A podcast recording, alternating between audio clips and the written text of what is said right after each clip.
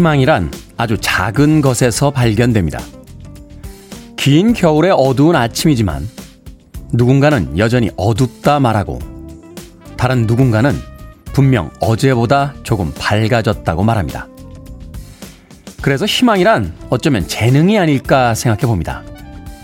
남들과는 다른 것을 보고 남들과는 다르게 생각하는 능력. 새해가 시작됐지만 아직 차가운 아침의 공기는 우리의 몸을 굳게 합니다. 옆 사람에겐 보이지 않는 저 멀리의 희미한 일출을 발견할 그런 재능이 필요한 계절입니다. 1월 6일 목요일 김태훈의 프리웨이 시작합니다. 빌보드 키드의 아침 선택 김태훈의 프리웨이 저는 클 태 자 쓰는 테디 김태훈입니다. 오늘 첫 곡은 바비 칼도웰의 Open Your Eyes로 시작했습니다. 김현숙님, 좋은 아침입니다. 아침 인사 건네주셨고요. 0032님, 반갑습니다, 테디. 이은미님, 테디, 새해 들어 처음으로 듣습니다. 이곳은 많이 춥네요. 오늘 설렘 가득하고 행복한 일이 일어나면 좋겠습니다. 하셨는데, 그곳은 많이 춥다고 하셨는데, 그곳이 어딘지 궁금하군요. 서울도 오늘 아침 춥습니다. 어제 아침 정도의 기온이 아닌가 하는 생각이 들더군요. 이소진님, 테디 안녕하세요. 제주도 왔습니다. 동백이 너무 예뻐요. 하셨는데, 남쪽은 좀 따뜻합니까? 이소진님, 제주도에 가고 싶은 생각이 간절한 그런 계절입니다. 자, 강숙현님, 테디 굿모닝. 일어나기 싫은 아침이네요. 감기 조심하세요. 하셨습니다. 겨울의 아침 일어나기가 쉽지가 않죠. 손은시님, 안녕하세요. 테디. 어느 날보다 더 행복하고 좋은 아침입니다. 하셨는데, 오늘 아침에 뭔가 기분 좋은 일 있으신 것 같아요. 그런가 하면 박경호님, 안녕하세요. 테디. 술이 안 깹니다. 숙취로 인해 머리가 아픈 아침입니다. 하셨는데, 술 얼마나 드신 겁니까? 지난밤에. 아침에 일어나서 물 많이 드시고요. 이렇게 스트레칭을 좀 하셔야 됩니다. 대사가 좀 진행이 돼야 술도 빨리 깨니까 너무 누워만 계시지 마시길 바라겠습니다. 자, 이 아침 또 일찍부터 시작하고 계신 분들 많이 있습니다. 9시까지 좋은 음악과 재미있는 이야기들 함께 나누도록 하겠습니다. 청취자분들의 참여 기다립니다. 문자번호 샵 1061, 짧은 문자는 50원, 긴 문자는 100원, 콩으로는 무료입니다. 유튜브로도 참여하실 수 있습니다. 여러분은 지금 KBS 2라디오 김태훈의 프리웨이 함께하고 계십니다. KBS 2라디오 yeah, go ahead. 김태훈의 프리웨이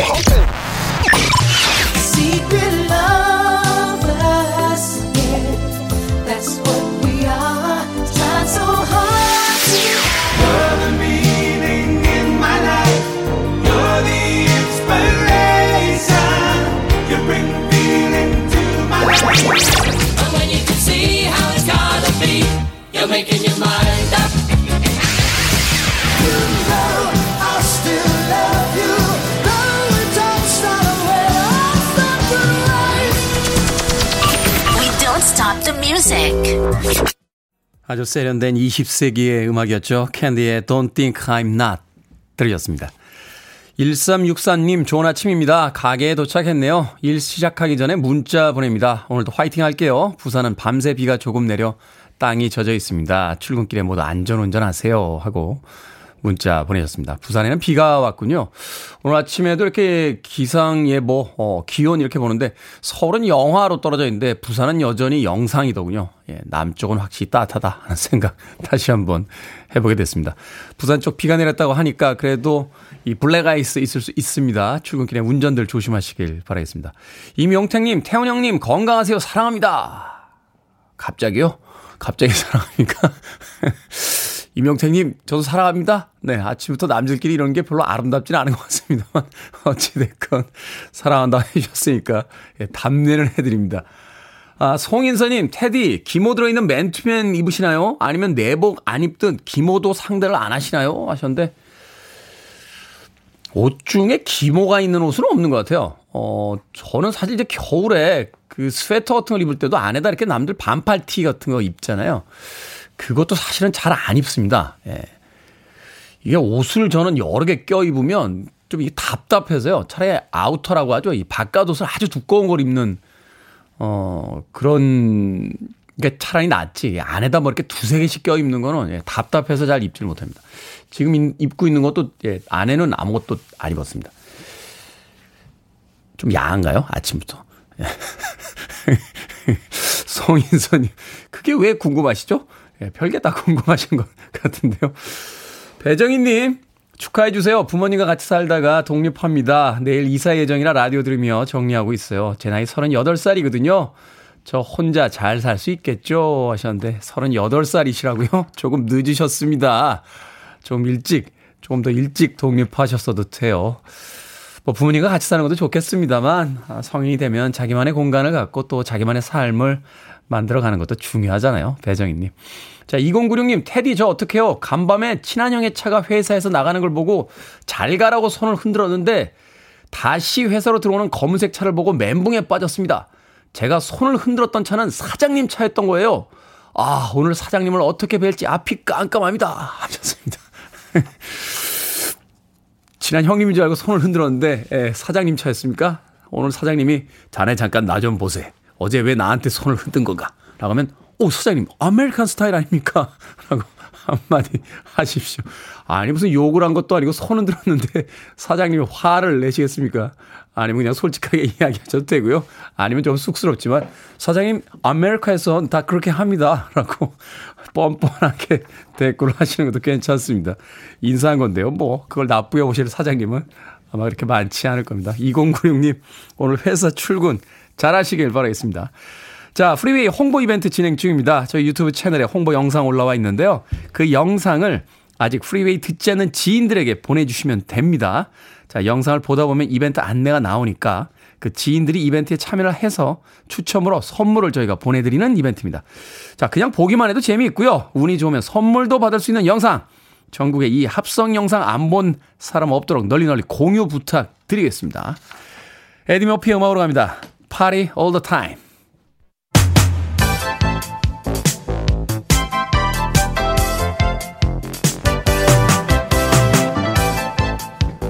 이 시각 뉴스를 깔끔하게 정리해드립니다. 뉴스 브리핑 캔디 전희연 시사평론가와 함께합니다. 안녕하세요. 안녕하세요. 늦은 시간에도 우리 프리웨이 홍보 동영상을 열심히 보면서 우리 작가님을 떠올리고 있습니다. 어떤 역할이 가장 마음에 드셨습니까? 제가 했던 역할 중에. 네, 라붐이 아주 인상적이었습니다. 라붐의 오래된 팬분들에게는 다시 한번 사과의 말씀 드리겠습니다. 자, 새 민심이 반영된 첫 여론조사가 발표가 됐죠. 결과 어떻게 나왔습니까? 예, KBS가 3일, 4일 실시한 신년 여론조사인데 조금 더 부연 설명을 드리자면 월화 3일, 4일까지는 국민의힘 윤석열 후보의 선대위 개편안이 발표되기 전이라는 거 네. 말씀을 좀 말씀을 드리고요. 이번 여론조사에서 관심을 끄는 대목을 요약해 보겠습니다. 먼저 내일이 선거일이면 누구에게 투표하겠습니까? 말하자면 대선 후보 지지율이라고 할 수 있겠는데요. 그러니까 바로 지금 당신은 누굴 선택하시겠습니까? 그렇죠. 이런 뜻이죠? 뭐 내일이면 바로 지금 거의 비슷합니다. 네. 자, 민주당 이재명 후보 39.1%, 국민의힘 윤석열 후보 26%인데 두 후보 간의 격차는 13.1%포인트였고요. 오차범위 넘어갔네요. 그렇습니다. 그리고 지난해 말 조사돼서 1월 1일에 발표됐던 조사의 격차가 12%포인트니까요. 소폭 격차가 커졌습니다. 정의당 심상정 후보 3.1%, 국민의당 안철수 후보가 10.6%인데 이 안철수 후보의 지지율 추이 그래프를 보면 굉장히 눈에 띄는 대목이 있죠. 자, KBS 조사에서 10월 이후에 안철수 후보 지지율이 5% 안팎이었습니다. 그런데 이야. 이번 조사에서 10월 이후 처음으로 두 자릿수 10.6%가 나왔다는 것이 또 눈길을 끌고요. 두 배로 올라갔네요. 그렇습니다. 뭐 무전에서 1월 1일 발표된 조사 보면 8.1%라고 했지만 선거에서 10%를 넘겼다는 것은 굉장히 이제 눈길을 끄는 대목이라고 볼수 그렇죠. 있겠고요. 자, 그런데 후보만 보면 민주당의 이재명 후보가 앞서 있죠. 그런데요. 이번 대선의 성격에 대해서 물었을 때 정권 교체라고 고른 응답이 49.5%로 과반이네요. 예. 정권 연장이 필요하다 40.3%보다 높았습니다. 그러니까 우리가 보통 선거의 지형을 얘기하는데 지형상으로 보면은 또 정권 교체 우란이 더 높다라는 것이 다시 확인이 됐고요. 네. 또 이제 최근에 야권 후보 단일화에 대해서 조금씩 얘기가 나오기 시작을 하는데 윤석열 후보 지지자 중에는 86.2%가 단일화가 필요하다고 답했는데 안철수 후보 지지자 중에는 55.3%만 단일화가 필요하다. 그래서 윤석열 후보 지지층과 안철수 후보 지지층이 단일화에 대해서 갖고 있는 생각이 좀 다르다라는 것이 확인이 됐고요. 안철수 후보 쪽 입장에서는 뭐 1월 말 안에 이제 야권에서 골든 크로스 온다. 그리고 좀10% 이상 올라가면 단일화에 대해서 그렇게 그 매력적으로 느끼지는 않을 것 같은데요. 예, 물론 이제 단일화가 필요하다가 55.3%니까 과반은 넘겼습니다만 나머지 층에서는 그냥 독자적으로 가야 한다라는 생각이 윤석열 후보 지지층보다는 훨씬 많다 이렇게 네. 해석을 할수 있겠죠. 그러면 만약 야권 후보 단일화가 필요하다라는 사람들만 따로 추렸어요. 그럼 누구를 후보로 해야 될까요? 물었더니 57.4%가 윤석열 후보, 36.4%는 안철수 후보를 뽑았습니다. 네. 이번 조사는 KBS가 한국 리서치에 의뢰해서요. 지난 3일부터 이틀 동안 전국 만 18세 이상 남녀 1000명에게 휴대전화 가상번호를 활용한 전화 면접 방식으로 조사를 했고요. 표본 오차는 95%, 신뢰 수준은 플러스 마이너스 3.1%의 응답률은 19%였습니다. 자세한 내용은 KBS 홈페이지에서 확인할 수 있습니다.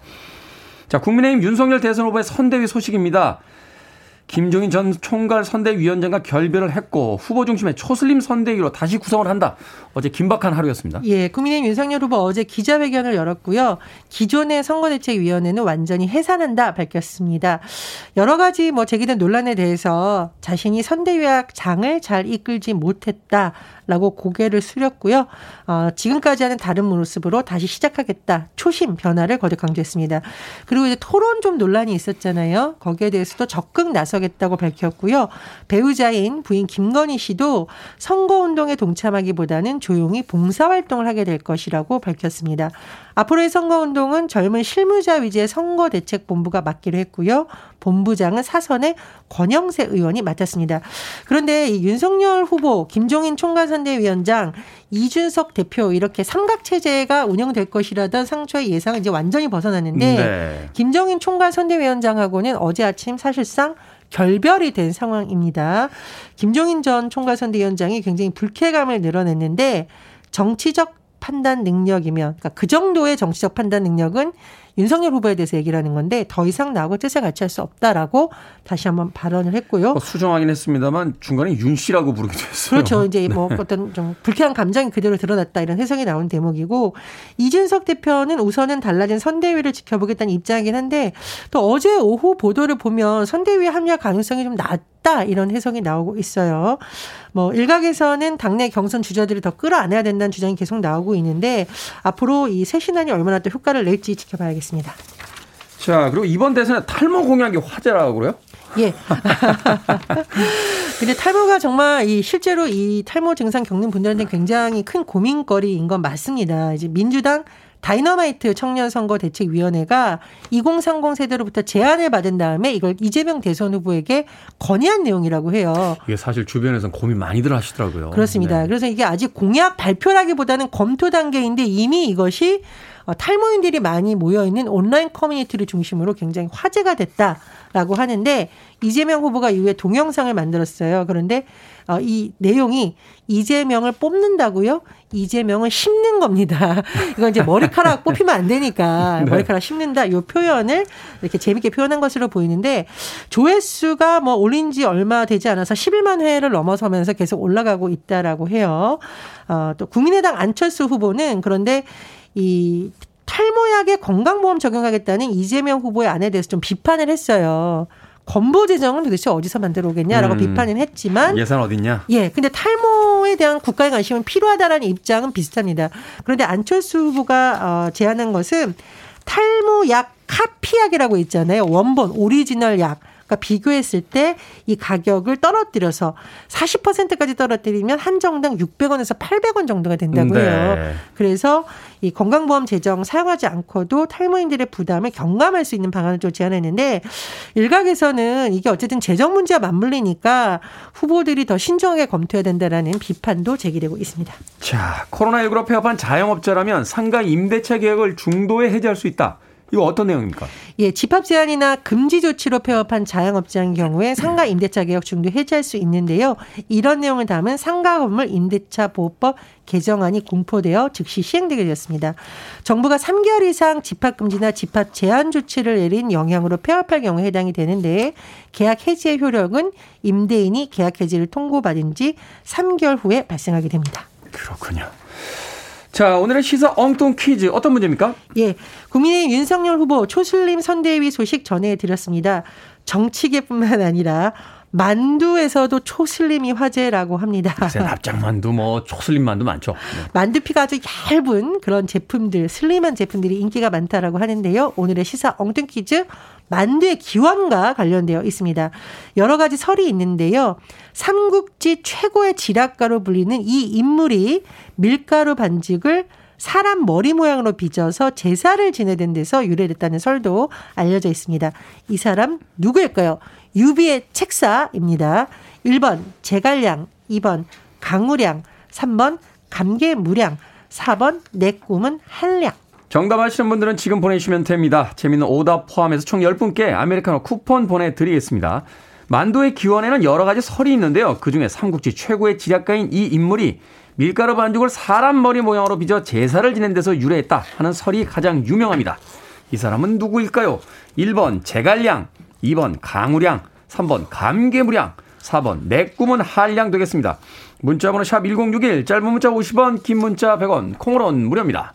뉴스 브리핑 전혜연 시사평론가와 함께했습니다. 고맙습니다. 감사합니다. 조금 경쾌하게 달려볼까요? 벅스피즈입니다. Making Your Mind Up.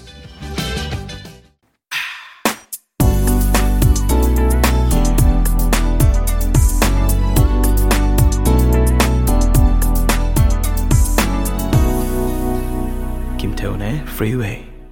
9841님께서요. 너무 감미로운 목소리입니다. 이건 누구 목소리인가요? 하셨는데 우리에게는 브루스 윌리스로 알려져 있는 영화 배우죠. 하지만 앨범을 발표하기도 했습니다. 가수 활동할 때는 브루노라고 하는 애칭으로 어, 본인을 부르기도 했었습니다. K123079263님의 신청곡 브루스 윌리스의 Save the Last Dance for Me 드렸습니다. 서성용님께서 어, 블루문 특급의 여자 주인공 이름이 뭐였죠? 하셨습니다. 아, 브루스 윌리스가 유명해졌던 작품이었죠. 어, 원제는 Moonlighting이었는데 우리나라에선 블루문 특급이라는 제목으로 여자 주인공 이름이요. 어, 시빌 셰퍼드라고 하는 그 특급 모델이었어요. 80대 최고의 아, 모델 중에 한 명이었는데 이 영화에서 이 드라마에서 이제 브루스 윌리스와 함께 짝을 맞춰서 어, 또 연기를 하기도 했었습니다. 시빌 셰퍼드 아마 아시는 분들은 그 로버트 드니로가 나왔던 마틴 스콜세지의 영화 택시 드라이버에서 그 남자 주인공이 좋아하는 그 여자가 바로 시빌 셰퍼드입니다. 자, 이런 거 알아야 이제 팝 칼럼니스트입니다. 네. 자, 시사 엉뚱 퀴즈. 오늘의 문제는 삼국지 최고의 지략가인 이 인물이 밀가루 반죽을 사람 머리 모양으로 빚어 제사를 지냈다 하는 만두의 오래된 설이 있다. 이 사람은 누구일까요? 하는 것이 문제였습니다. 정답은 1번 제갈량이었습니다. 제갈량. 1233님, 감개무량. 테디 커피 한 잔 주시면 감개무량합니다. 하셨고요. 0999님, 테디, 오늘 좀 뽑아주시는 아량을 베푸시면 힘이 날 것 같아요. 하셨습니다. 8689님, 내 몸은 감량이라고 하셨고요. 홍종범님, 주량. 요즘 외출도 못하고 주량이 줄었습니다. 0566님, 기초대사량. 손병렬님, 제갈량. 일 그만두고 한량처럼 놀고 싶어요. 일하기 싫어요. 라고 하셨습니다. 일이 그렇게 하기 싫은 날인가요? 손병렬님. 자, 방금 소개해드린 분들 포함해서요. 모두 10분에게 아메리카노 쿠폰 보내드립니다. 당첨자 명단은 방송이 끝난 후에 김태훈의 프리웨이 홈페이지에서 확인하실 수 있습니다. 콩으로 당첨이 되신 분들은요. 방송 중에 이름과 아이디 다시 한번 문자로 보내주시면 저희들이 모바일 쿠폰 보내드리겠습니다. 문자 번호는 샵 1061, 짧은 문자는 50원, 긴 문자는 100원입니다. 이선자님, 오, 머리 안 감으셨네요. 태훈님 하셨는데, 감았습니다. 예, 저는 매일 머리를 아침에 감습니다. 예, 뭐 제가 뭘 머리에다 안 바르고 왔더니, 예, 안 감은 것처럼 보이시는 모양인데, 아, 심지어는 이따 오후에 운동 갔다 또 감을 예정입니다. 이선자님, 저는 깔끔한 남자니까요. 음악 듣습니다. 0661님의 신청곡, 묵직하죠? 전입니다. Separate Ways.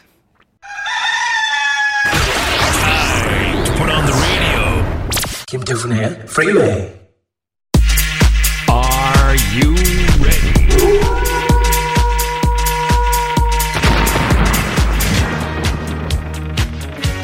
복잡한 고민 해결 저에게 맡겨주세요. 결정은 해드릴게. 신세계 상담소. Barbara Streisand. 10월에님, 꼭 제 차로 퇴근하려는 직원이 있습니다. 한두 번 태워주기는 했는데, 언제부턴가 제 퇴근 시간에 맞춰 일을 마무리하는 것 같더라고요. 불편하지만 그냥 태워줄까요? 아니면 모른 척 혼자 퇴근할까요? 모른 척 혼자 퇴근하세요. 인생에서 뭐든지 매번 그래야 하는 게 있다는 건 괴로운 일입니다. 오지혜님, 남편의 비상금을 발견했습니다. 지금 몰래 쓸까요? 아니면 남편이 더 모을 때까지 기다렸다가 쓸까요? 지금 몰래 쓰세요. 더 모을 때 기다리다 남편이 먼저 씁니다.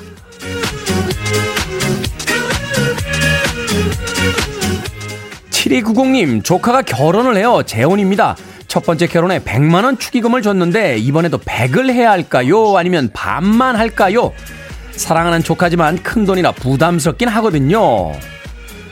사랑하는 조카이니 이번에도 100. 설마 세 번이야 하겠습니까?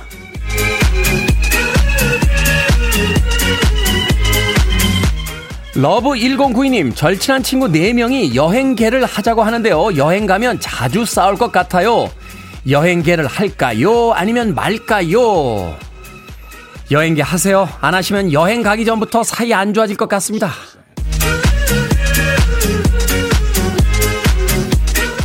방금 소개해드린 네 분에게 선물도 보내드립니다. 고민 해결하고 싶은 분들 방송 중에 보내주세요. 문자번호 샵 1061, 짧은 문자는 50원, 긴 문자는 100원, 콩으로는 무료입니다.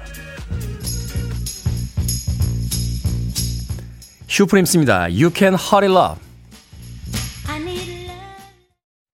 You're listening to one of the best radio stations around. You're listening to 김태훈의 Freeway.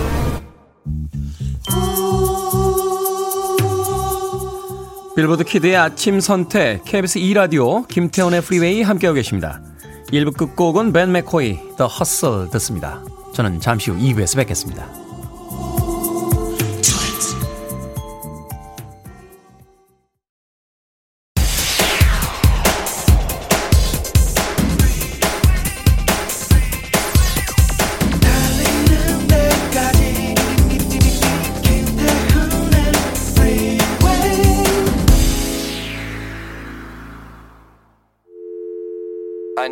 Arms around me. I need to feel your touch.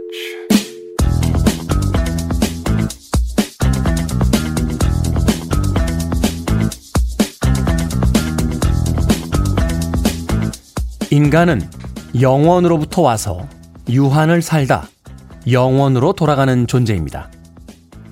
나는 지금 여기에서 고통스러우나 영원이라는 시간 속에서 보면 그저 흘러가는 한 점과 같을 겁니다. 그것이 현실이라면 스스로 더 작고 보잘 것 없는 존재로 사라지고 싶지는 않습니다. 우리는 그저 우리에게 주어진 것을 하고 우리 앞에 놓인 빈 공간을 채워갈 뿐입니다. 한동일의 책, 라틴어 수업 중에서.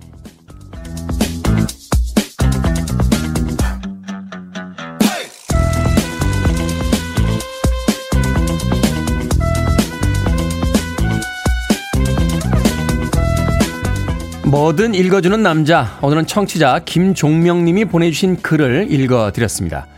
가장 고통스러운 순간도 가장 기쁜 순간도 결국은 지나가기 마련이죠. 영원한 것처럼 보이지만 언젠가 끝이 납니다. 그러니 기쁜 순간에는 그걸 당연하게 받아들이지 말고 절망적인 순간에도 그게 전부라고 생각할 필요가 없겠죠. 김종명님, 잘 다니던 회사를 그만두고 영상 기획 제작자로 새 출발을 한 지 1년이 되셨다는데요. 유한한 삶을 행복하게 살기 위한 최선의 선택을 하신 거겠죠? 박경숙님께서 신청해주신 애니 해슬램의 Still Life로 김태훈의 프리웨이 2부 시작했습니다. 클래식 음악 G선상의 아리아를, 어, 가사를 붙여서 팝 음악처럼 부른 그런 곡이었죠. 이 애니 해슬램은 사실 이제 르네상스라고 하는 그룹의 여성 보컬로서 어, 굉장한 존재감을 발휘했던 그런 아티스트였습니다. 예전에 Ocean Gypsy라는 곡 참 많이 들었던 기억이 나는데 나중에 팀을 나온 뒤에는 그 딥 퍼플의 리치 블랙모어와 함께 음반을 내기도 했던 또 연인 사이가 되기도 했던 그런 팝 역사에서 한 페이지를 써나간 음, 아주 존재감 있는 그런 여성 아티스트였습니다. 애니 해슬램의 Still Life 들으셨습니다. 자, 앞서 일상의 재발견, 우리의 하루를 꼼꼼하게 들여다보는 시간, 뭐든 읽어주는 남자. 오늘은 청취자 김종명 님이 보내주신 한동일의 책, 라틴어 수업 중에 담겨있는 글 읽어드렸습니다. 그렇죠. 우리는 영혼으로 와서 영혼으로 돌아가지만 우리의 삶은 유한한데 우리는 가끔 그걸 잊어버리고 살 때가 있는 것 같아요. 마치 영원히 살 것처럼 한도 끝도 없이 계획을 잡고 어, 그리고 끝도 없이 자신의 욕망을 위해서 어, 나아갈 때가 있는데 어느 순간에 멈춰야 된다는 거 또 그리고 삶이 유한하고 어, 그 안에서 결국 얻을 수 있는 것들은 한정적이라는 것 그런 것들을 좀 받아들여야 우리의 삶이 조금 변하지 않을까 하는 생각이 듭니다. 최근에 이런 종류의 에세이들이 꽤 많이 나왔던 것 같아요. 아침에는 죽음을 생각하는 것이 좋다라는 에세이집도 있었고요. 제가 좋아하는 이야기 중에 하나는 내일이 먼저 올지 죽음이 먼저 올지 아무도 모른다 하는 이야기입니다. 오늘 하루가 마지막 날인 것처럼 그렇게 또 열심히 살아봐야겠죠. 자, 뭐든 읽어주는 남자. 여러분 주변에 의미 있는 문구라면 뭐든지 읽어드립니다. 김태현의 프리웨이 검색하고 들어오셔서 홈페이지 게시판 사용하시면 되겠습니다. 말머리 뭐든 달아서 문자라도 참여가 가능하고요. 문자 번호는 샵 1061, 짧은 문자 50원, 긴 문자 100원, 콩으로는 무료입니다. 오늘 채택되신 청취자 김종명님에게 촉촉한 카스테라와 아메리카노 두 잔 모바일 쿠폰 보내드리겠습니다. I want it. I need it. I'm desperate for it. Okay, let's do it. 김태훈의 Freeway. 칼리 사이먼의 Let the River Run에 이어진 음, 앞서 들으신 곡은 시카고의 You're the Inspiration 이었습니다. 칼리 사이먼의 목소리도 멋있긴 합니다만 야 전성기 시절의 시카고의 피터 세트라의 음성은 정말 대단했구나 하는 생각을 다시 한번 음악을 들으면서 떠올렸습니다. You're the Inspiration 시카고의 음악 그리고 이어진 칼리 사이먼의 Let the River Run까지 두 곡의 음악 이어서 들려드렸습니다. 박수빈님, 저 분명히 겨울방학인데요. 맞벌이인 부모님이 아침같이 먹으라고 꼭 깨우십니다. 아침 포기하고 늦잠 자고 싶은데 선택권이 없어서 지금도 꾸벅꾸벅 졸며 아침 먹습니다. 엄마, 저 늦잠 좀 자고 싶어요. 아침은 간단히 챙겨 먹을게요. 하셨는데. 이게 부모 마음하고 아이들 마음하고 다른 것 같아요. 저도 생각해보면요. 저희 할머니 살아계실 때. 아니, 밥을 안 먹으면 아무 데도 안 보내셨어요. 학교도 못 가게 하셨어요. 그래서 무조건 아침에 일어나면 밥을 먹어야만 했던 그런 기억이 있는데 생각해보세요. 눈 뜨자마자 그 식탁 앞에 끌려가가지고 막, 어, 뭐 할머니가 그 정성스럽게 만드신 음식이긴 합니다만 뭐 고깃국 막 이런 거 먹으라고 하는데 그게 들어갑니까? 근데 또 부모가 되고 나면 아이들에게 그 아침밥 한 공기 꼭 챙겨주고 싶은 맞벌이인 부모님이니까 같이 또 챙겨줄 수 있는 밥이 아침밥밖에 없어서 아마 그런 게 아닌가 하는 생각이 듭니다. 힘들겠지만 예, 엄마 아버지 집에 얹혀 사는 동안은 별 수 없습니다. 그 집 주인의 어떤 규칙을 따라야 하는 게 정답이니까요. 예, 집 주인의 규칙에 순응하시길 바라겠습니다. 박수빈님. 홍진영님, 테디 하루 스케줄이 궁금합니다. 저도 요즘 miracle morning 실천 중이거든요. 참고하게요. 하셨는데, 저는 miracle morning이 아니라 미미 miracle morning입니다. 4시 반에 일어나서 한 30분 잠 깨면서 스트레칭 하고요. 5시부터 씻고 5시 반이면 이제 방송국으로 출발합니다. 와서는 뭐 아침 뉴스 좀 검색 좀 하죠. 뭐 시사 브리핑도 해야 되고 뭐 여러 가지 이야기도 해야 되니까. 예. 그러면서 뭐 간간히 음악도 듣고요. 예. 9시에 끝나고 나서는 그날 그날 달라서 뭐라고 말씀은 못 드리겠습니다. 예. miracle morning이요? 뭐 5시쯤 일어나신다고요? 저는 우습습니다. 4시 반이면 일어나니까요. 홍진영님. 남상덕님, 버스 타는데 프리웨이 흘러나오네요. 7055차 기사님, 오늘도 화이팅! 이라고 하셨고요. 서성용님, 오늘 국민학생 느낌인데요. 완전 어려 보이세요. 하셨네. 국민학, 국민학생이요? 에이, 그것까지는 아니고, 그래도 복학한 대학생 정도 되지 않습니까? 예. 아무튼, 서성용님, 고맙습니다.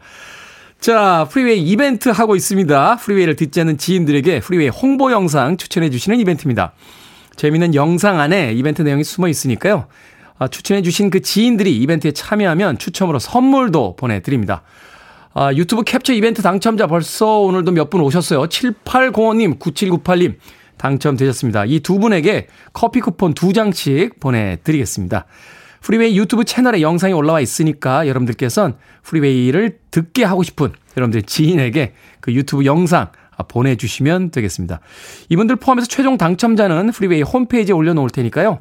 방송이 끝난 뒤에 한번 확인해 보시길 바라겠습니다. 선물은 저희가 보내드립니다. 여러분께서는 홍보 영상 공유만 해주시면 됩니다.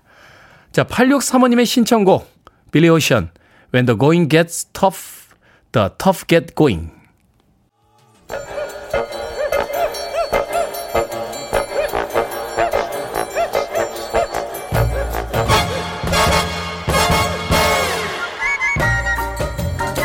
온라인 세상 속 촌철살인 해악과 위트가 돋보이는 댓글들을 골라봤습니다. 댓글로 본 세상.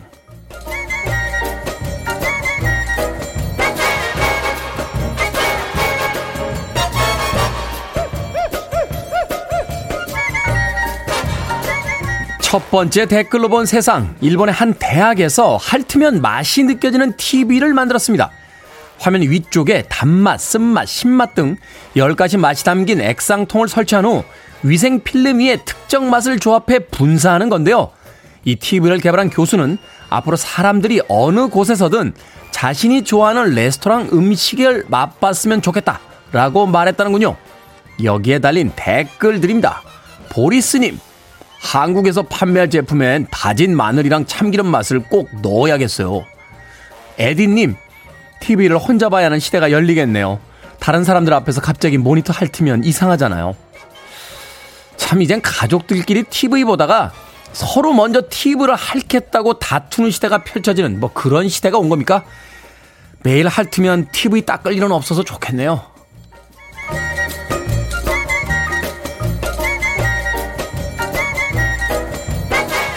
두 번째 댓글로 본 세상. 코로나19가 확산된 이후 우리나라의 외출 후 손 씻기 실천율은 약 98%로 급상승했다고 합니다. 그런데 손을 올바르게 씻는 사람은 생각보다 많지 않다는데요. 손바닥, 손등, 손가락 사이 두 손 모아 엄지손가락, 손톱 밑 이 여섯 단계를 30초 이상 수행해야 세균을 제대로 제거할 수 있다는군요. 여기에 달린 댓글들입니다. 오너님, 아니 근데 공중 화장실에서 손 안 씻고 나가는 사람들은 제 눈엔 왜 그렇게 많이 보이는 겁니까? 김채리님, 손 씻으면서 생일 축하 노래 두 번 부르면 된다고 하던데 한국인은 성격이 급해서 30분 음표로 부르거든요. 다른 나라 사람보다 몇 번은 더 불러야 해요. 올바른 손 씻기 우린 모두 유치원에서 이미 다 배웠죠. 그런데 어쩌다가 자기 손도 제대로 못 씻는 어른들이 돼버린 겁니까? 조기 영어 교육이니 뭐 이런 거창한 것들보다 손 잘 씻고 건강 관리 잘하는 게 훨씬 더 우리 삶에 필요하다는 걸 새삼 깨닫게 됩니다.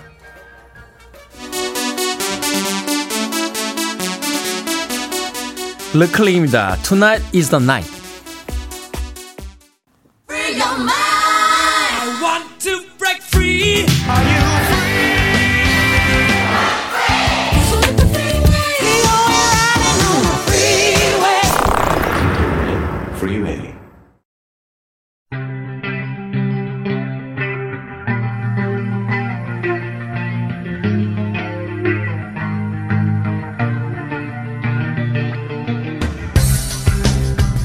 21세기의 키워드로 우리의 역사를 살펴보는 시간입니다. 역사 대자뷰. 오늘도 공간 역사 연구소 박광일 소장님과 함께합니다. 어서 오세요. 안녕하세요. 새해 복 많이 받으십시오. 새해 복 많이 받으십시오. 네, 새해 네. 첫 코너인데 첫, 첫 이제 시간인데 네. 얼마 전에 종영한 인기 드라마 덕분에 이 정조와 의민성씨에 절절한 사람 주목을 받고 있다는데요. 이 정조가 손수 묘비명을 짓고 제문을 썼을 정도다 하는 이야기 저도 참 신선하게 이제 타고 왔습니다. 네. 그래서 오늘은 특별히 이제 왕들의 사랑 이야기를 좀 여쭤볼까 합니다. 왕들도 사랑을 했습니까? 사랑을 했죠. 어, 음. 했는데 어 조금 이제 복잡하죠. 복잡합니까? 예. 왜냐하면 이제 그 왕의 사랑은 단순하게 한 여성과의 관계로 끝나는 것이 아니라 그렇죠. 후사가 결정된다는 점에서 아, 그런 점에서 굉장히 이제 공적인 영역이기도 합니다. 이게 그냥 두 사람의 어떤 순수한 사랑에서 끝나는 게 아니라 이제 사랑을 나누다가 후사 그러니까 이제 후계자의 어떤 구도까지도 영향을 줄 수 있기 때문에 그렇죠. 그러니까 드라마에서 등장했던 의빈성 씨의 아들이 일찍 죽긴 하지만 처음에 문효세자였거든요. 네. 그러니까 그냥 그대로 자랐으면 사실은 그 자리가 이제 순조의 자리가 됐을 거라고 본다면 그런 면에서 볼 때 이제 왕의 사랑이라고 하는 것은 공적 영역과 그리고 이제 사적 영역이 있을 것 같고요. 음. 또 한편으로 여태까지는 이제 왕의 관점에서 봤다면 이제 이번 드라마의 아마 특징이 이제 좀 여성의 관점에서 왕을 좀 바라본 다는 점에서 네. 그런 면에서 이제 시선을 조금 이제 돌려서 좀 흥미롭지 않았을까라는 생각이 드는데요.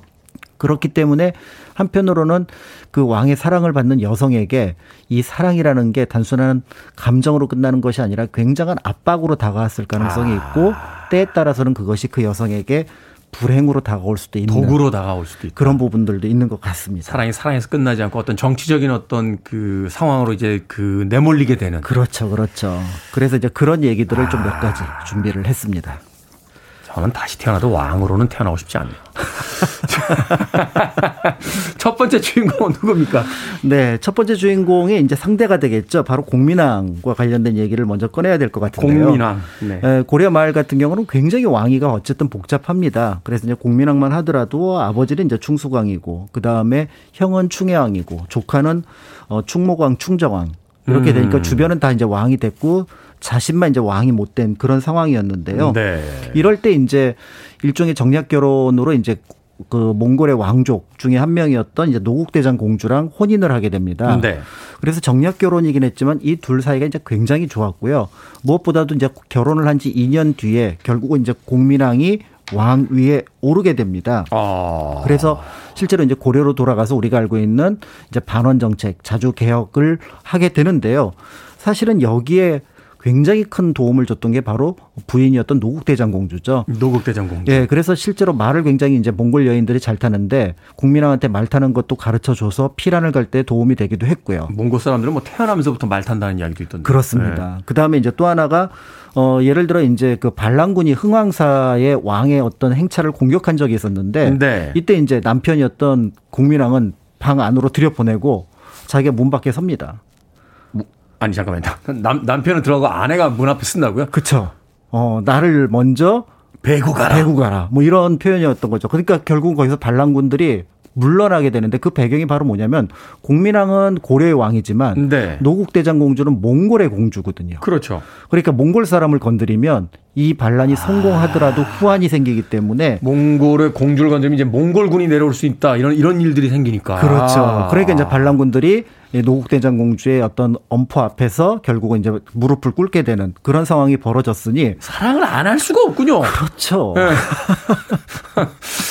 어. 근데 이렇게 사랑하던 공주였는데 이제 부인이었는데 어, 국민왕 14년에 널리 알려진 것처럼 이제 아이를 낳다가 죽음을 맞이하게 됩니다. 아. 그래서 이때 이제 국민왕은 크게 이제 시름에 빠지게 되고요. 그래서 이제 고려 역사상 가장 아름답다고 하는 국민왕 내외의 무덤이 이제 이때 만들어지게 되는데 자신이 묻힐 공간을 이제 미리 만듭니다. 그래서 네. 내가 죽으면 나는 노국대장 공주 옆에 묻히겠다. 더 나아가서 그림을 굉장히 잘 그렸던 공민왕이 자기 부인의 모습을 초상화로 그려놓고 그거 보고 맨날 울었다 그럽니다. 그리고 정사도 돌보지 않았고요. 아내가 가장 사랑했던 여인 아내가 이제 떠나갔으니까. 그렇죠, 그렇죠. 그럼 이제 공민왕이 유일하게 사랑했던 여자가 바로 이 노국대장 공주입니까? 그래서 노국대장 공주 얘기를 오늘 해야 될 것 같은데 네. 이 얘기는 널리 알려져 있는데요. 네. 그래서 그거 말고 다른 얘기를 하나 더 하려고 합니다. 잠깐만요. 또 있어요. 아, 이 노국대장 공주는 사실은 이제 아이를 낳다가 희생이 됐, 그러니까 어, 생을 마감했죠. 사실은 비극적이라고 보기엔 좀 곤란하잖아요. 그렇죠. 사고라고 봐야죠. 그렇죠. 일종의 예, 사고라고 예, 봐야 되는 예. 부분들이 있는데 이때 어 공민왕이 또 한 명 어떻게 보면 눈을 두었 주었던 여자가 있습니다. 이게 중요합니다. 이게 노국 대장 공주가 있을 때인지 아니면 떠난 뒤인지 이게 이게 여성 우리 저 분들에게 굉장히 중요한. 그렇죠. 이때 이제 그 이른바 개혁 정치를 하게 되면서 기존에 이제 권문세족들과 거리를 두게 되는데 네. 이때 이제 등용했던 인물이 바로 어 신돈입니다. 신돈. 근데 그 신돈의 시녀 중에서 반야라고 하는 여성이 있었는데 굉장히 아름다웠다고 하죠. 네. 그런데 이때 이제 신돈을 이제 신돈이 그 공민왕에게 뭐라고 얘기를 하냐면 지금 임금께서 아무리 왕비를 사랑하신다고는 하지만 아이가 없으니 반야를 옆에 두시면 어떻겠습니까? 이렇게 제안을 했던 겁니다. 안 좋은데 이거 분위기. 네. 그리고 그런데요. 어 그리고 이제 더 나아가서 이제 국민왕과 반야가 동침을 한 다음에 이제 아이를 이제 임신을 하게 되는데요. 네. 이때가 이제 노국대장 공주도 임신을 한 상황이었습니다. 아 이제 그 정처인 그 노국대장 공도 아이가 있고 그 다음에 이제 반야도 임신을 하고 임신한 상태고. 그리고 이제 먼저 노국대장 공주가 아이를 낳다가 아까 말씀드렸던 것처럼 세상을 떠나고. 네, 세상을 떠나게 된 거죠. 그러니까 이제 이 공민왕의 마음이 굉장히 복잡했을 것 같아요. 야, 그 정말 일종의 뭐 죄의식부터 시작해서 여러 그렇죠. 가지 여러 가지 생각이 들었겠네요. 그래서 이제 아까 그 그림을 그려놓고 이제 계속 술 마시면서 어떻게 보면 이제 정사를 돌보지 않았던 후회라고 하는 것들이 어떤 작가분이 표현할 때는 그거는 이 반야에 대한 것들을 염두에 둔 미안함의 표현일 수도 있겠다. 음. 이렇게 이제 주장을 하기도 하는데요. 네. 어쨌든 반야는 아이를 무사히 낳습니다. 네. 어, 그리고 나서 그 아이가 낳았는데 문제는 이 반야가 이제 신분이 계속 미쳐나고 또 신동과의 관계가 있으니까 이제 궁궐 안에서 이 반야가 낳은 아이를 당시 이제 궁, 궁궐 안에 있었던 또 다른 궁녀였던 한 씨의 소생으로 약간 바꿔서 음. 발표를 합니다. 네. 그래서 지금 아이가 태어났는데 왕의 아이가 태어났는데 그 부인은 한 씨다. 이렇게 얘기를 했던 거죠. 그리고 이제 그 아들에게 나중에 이제 처음에는 모니노라는 이름을 주었지만 나중에 이제 우라는 그다음에 이제 강릉군이라는 군호를 내리게 되는데요. 이 사람이 이제 우리가 알고 있는 바로 우왕입니다. 우왕이 되는군요. 네. 근데 이건 문제 안 됩니까? 자신의 엄마를 이제 바꿔서 이렇게 발표를 한 건데 이 우왕이 나중에 왕에 오르게 되잖아요. 그렇죠. 그러니까 이게 당시에도 약간의 이제 논란이 있었던 것 같아요. 그래서 유가 너무 신분이 낮고 그 다음에 궁인 한 씨의 소생으로 속였던 이유는 이 반야의 신분이 너무 낮았기 때문이다. 이렇게 이제 얘기를 하게 되는데요. 네. 결국은 이것 때문에 가장 먼저 피해를 본 사람은 바로 반야입니다. 반야. 그렇죠. 왜냐하면 나중에 이제 국민왕이 죽고 난 다음에 우가 왕에 오르거든요. 그리고 나서 이제 반야가 그 소식을 듣습니다. 궁궐 밖으로 쫓겨나 있었는데 네. 내가 생모다. 음. 그랬더니 이제 궁궐에 있던 관리들이 그- 이 사람을 잡습니다. 반야를 잡아다가 그걸 태우한테 얘기를 하죠. 근데 태우는 이거를 알릴 수가 없거든요. 그렇죠. 이미 그렇게 발표를 한 상황이니까. 또 혼란이 오니까. 그래서 결국은 이 반야를 자루에 담아서 임진강에 아이고야. 던져 버리는 그래서 비극을 맞게 되는 인물이 됩니다. 공민왕이 잘못했네요. 공민왕이 다 잘못했네 보니까.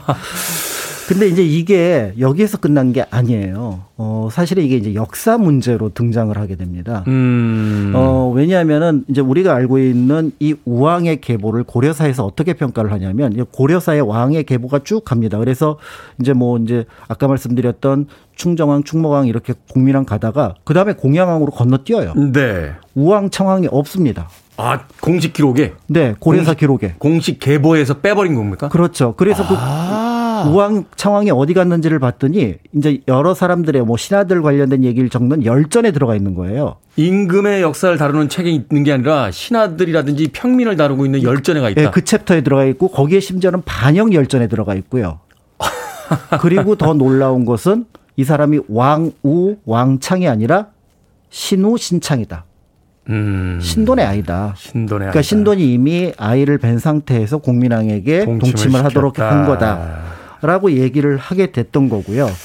사실은 이제 이러한 내력을 염두에 두고 이제 이거는 사실은 조작됐을 가능성이 있습니다. 그래서 이미 이제 공민왕이 죽었을 때 이색이 묘비를 지을 때 우왕 덕분에 왕위가 든든해졌다라고 얘기를 하고 음. 이미 또 우나 이 우라는 이름을 내리고 강릉군이라는 군호를 공민왕이 살아내렸기 때문에 자신의 아이라는 것들을 명확하게 알고 있었을 걸로 보여지는데요. 네. 그래서 결국은 이 반야라는 여인은 살아서는 그러니까 고려 시대에는 죽임을 당했고 그다음에 조선 시대에는 그 어떻게 보면 부정한 여인으로 음. 평가받았다는 점에서 왕의 비극의- 사랑은 조금은 비극적이었다 이렇게 비극의. 인물이네요. 네.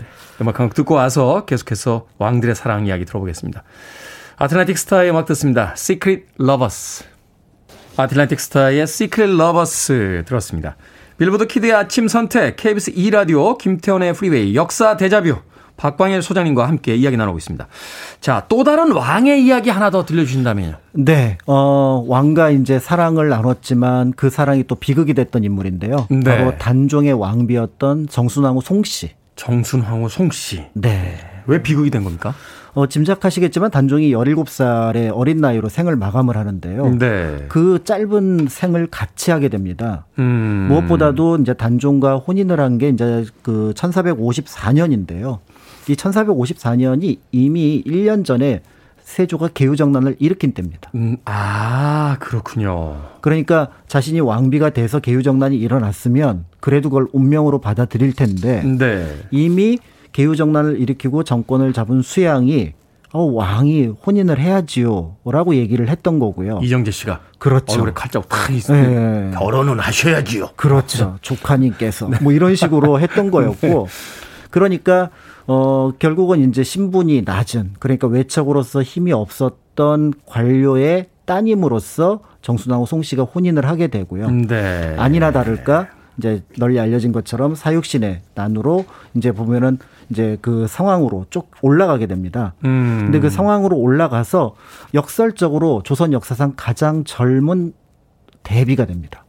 역설적으로. 16살의 데뷔가 돼요. 16살의 데뷔가. 음. 네, 그러니까 15세에 혼인을 해서 16세에 데뷔가 되고 그리고 18세에 남편과 이별하게 되는 영영 이별하게 돼서 생을 마감하게 되는 어 이별하고 그 뒤부터는 야인의 삶을 살았던 분이 바로 정순왕후가 되는 거죠. 이미 결혼을 할 때부터 비극적인 상황이었고 또 단종이 일찍 세상을 떠나게 되자 15살에 결혼해서 18살에 이제 혼자가 돼서 평생을 살았다. 그렇죠. 참 무슨 이런 기구한 운명이 있습니까? 그러니까 이제 결국은 아마 단종을 이제 그 영월로 보내는 그 시기에 이제 마지막 이별이었고요. 이제 네. 보통 이제 왕과 왕비를 이제 유배를 보내더라도 같이 보내진 않습니다. 아 같이는 안 보낸다. 예. 네. 아또 따로 보내요? 따로 보내죠. 그래서 서울에 정순왕후를 두고 단종은 영월로 보내죠. 왜냐하면 거기서 아이가 태어나면 아니 문제가 복잡해지니까. 그렇습니다. 야 이건 해도 너무한다 진짜. 네. 그래서 이제 결국은 그때 이제 헤어졌던 것이기 때문에 실제로 지금 창신동 일대에서 이제 헤어졌을 걸로 보여지고요. 거기가 네. 이제 한양 도성의 끄트머리였으니까. 네. 그래서 이제 거기 조그마한 다리가 하나 있는데 사람들이 이제 거기다 영도다리, 영영 이별하는 다리라는 이름을 붙여 놓았고요. 네. 어, 이야기에 따르면은 이제 정순왕후는 영어를 동쪽이니까 동쪽을 바라보는 동망봉이라고 하는 거기서 어, 왕을 기, 어, 기다렸고 그 다음에 이제 영월로 갔던 단종은 이제 망향봉이라고 그래서 서울을 바라보는 쪽에 음. 또 이제 항상 눈물을 머금었다고 하는데요. 짧은 어떻게 보면은 젊은 부부였지만 서로에게 의지할 사람은 남편과 부부밖에 없었 부인밖에 없었던 두 사람의 사랑은 굉장히 애틋하지 않았을까 그 짧은 기간임에도 불구하고 그래서 아마 평생 어떻게 보면은 이 그 정순왕후는 남편을 생각하지 않았을까 이런 생각이 듭니다. 10대에 14살, 15살에 만나서 그 짧은 사랑. 참 마음이 아프네요. 수백 년 전 이야기인데. 정순왕후는 이 어떤 삶을 살았습니까? 짧게 정리 좀 어, 해주시죠. 뜻밖에도 굉장히 오래 사셨어요. 82살까지 살게 됩니다. 근데 이제 세조가 주는 녹을 먹지 않겠다고 하니까 음. 이제 동네 여인들이 너무 불쌍했던 거죠. 그래서 이제 조그맣게 시장을 만들어서 그 시장에서 나는 부산물로 이제 생을 이어갈수록 해서 그 시장은 특별하게 여인들만 모였다고 합니다. 여인들만 모이는 여인 네, 시장. 그래서 이제 그 창신동 일대에 여인 시장이라는 것이 있었다고 하고요. 무엇보다도 이제 처음에는 노상군이었다가 나중에 숙종 때 이들을 이제 단종과 정순왕으로 복권을 해주고요. 네. 그 무덤을 이제 영조 때 만들게 됩니다. 그리고 음. 나서 이제 왕의 참배가 이어지게 되는데 숙종, 영조, 순조가 이제 그 정순왕후의 그 능이 사릉이거든요. 네. 남양주에 거기 갈 때 비가 내렸대요. 비가 내렸다. 근데 이 비가 예전에 이제 중국에서도 그런 예가 있어서 이게 원한을 씻어주는 비다. 아. 이제는 이제 후대 왕들이 인정을 해줬으니 그래도 그 원한의 일부가 풀렸다라고 얘기를 했고요. 무엇보다도 이제 사람들이 안타까워하는 게 보통 왕과 왕비의 릉은 붙어 있거든요. 그렇죠. 근데 이게 굉장히 떨어져 있으니까 이제 남양주 분들이 생각을 합니다. 저 둘을 어떻게 연결해 줄까? 그러다가 사릉에 있는 나무 한 그루를 단종 무덤 옆에다가 옮겨놨습니다. 그래서 나무를 통해서라도 두 부부의 인연이 연결이 연결이. 되도록. 그래서 가장 귀한 인연이 어, 왕에게는 어떨지 모르지만 보통 사람에게는 부부의 인연이 아닐까 이런 생각을 해봅니다. 그렇군요. 다시 한번 다음 생에선 꼭 왕으로 태어나지 말아야겠다는 생각을 해봤습니다. 역사 대자뷰 오늘은 역사 속 왕들의 특별한 사랑 이야기 공간 역사연구소 박광일 소장님과 함께했습니다. 고맙습니다. 감사합니다.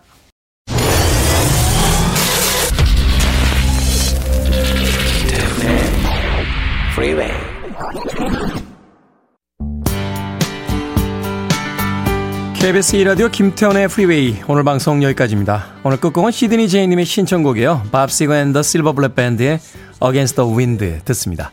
전 내일 아침 7시에 돌아옵니다. 고맙습니다.